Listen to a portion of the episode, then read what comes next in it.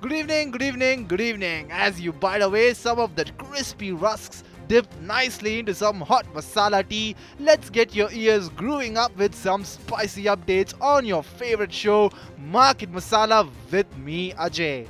After four days sweetness, the marketplace went sour today. So pomegranate juices were mixed in the plate of Bank Nifty for the second consecutive day. Due to the decline of about 950 points from the upper levels in Dow, the Nifty had closed near 15,700 in complete soreness.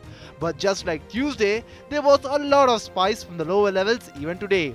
As soon as the markets opened, the Nifty plate went below 15,700, but the bulls had sweetened their mouths above 15,850, which was Tuesday's closing.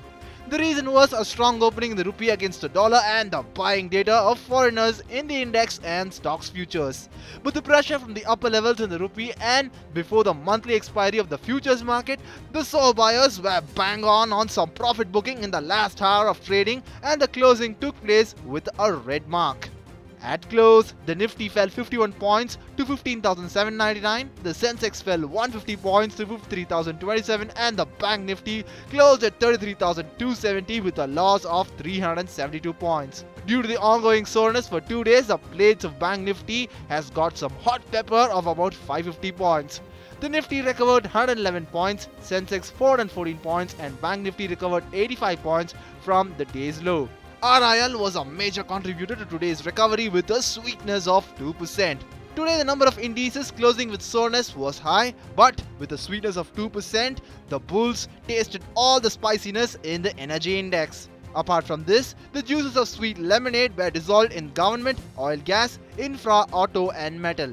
In contrast, the IT index suffered the most. The FMCG index also declined by 1.25% due to rise in crude and increase in GST rates on select products. The indices of banking, financial, consumer durables and capital goods also added flavor to the bear soreness. Adding to that, bitterness has been less in the index of small dishes today as compared to the giants and the welterweights. The small cap index lost less than a quarter percent as against the Sensex Nifty's decline of about a quarter percent and the mid cap index by about half a percent. That's all for today on Market Masala. For more updates, stay tuned to Radio Money 9.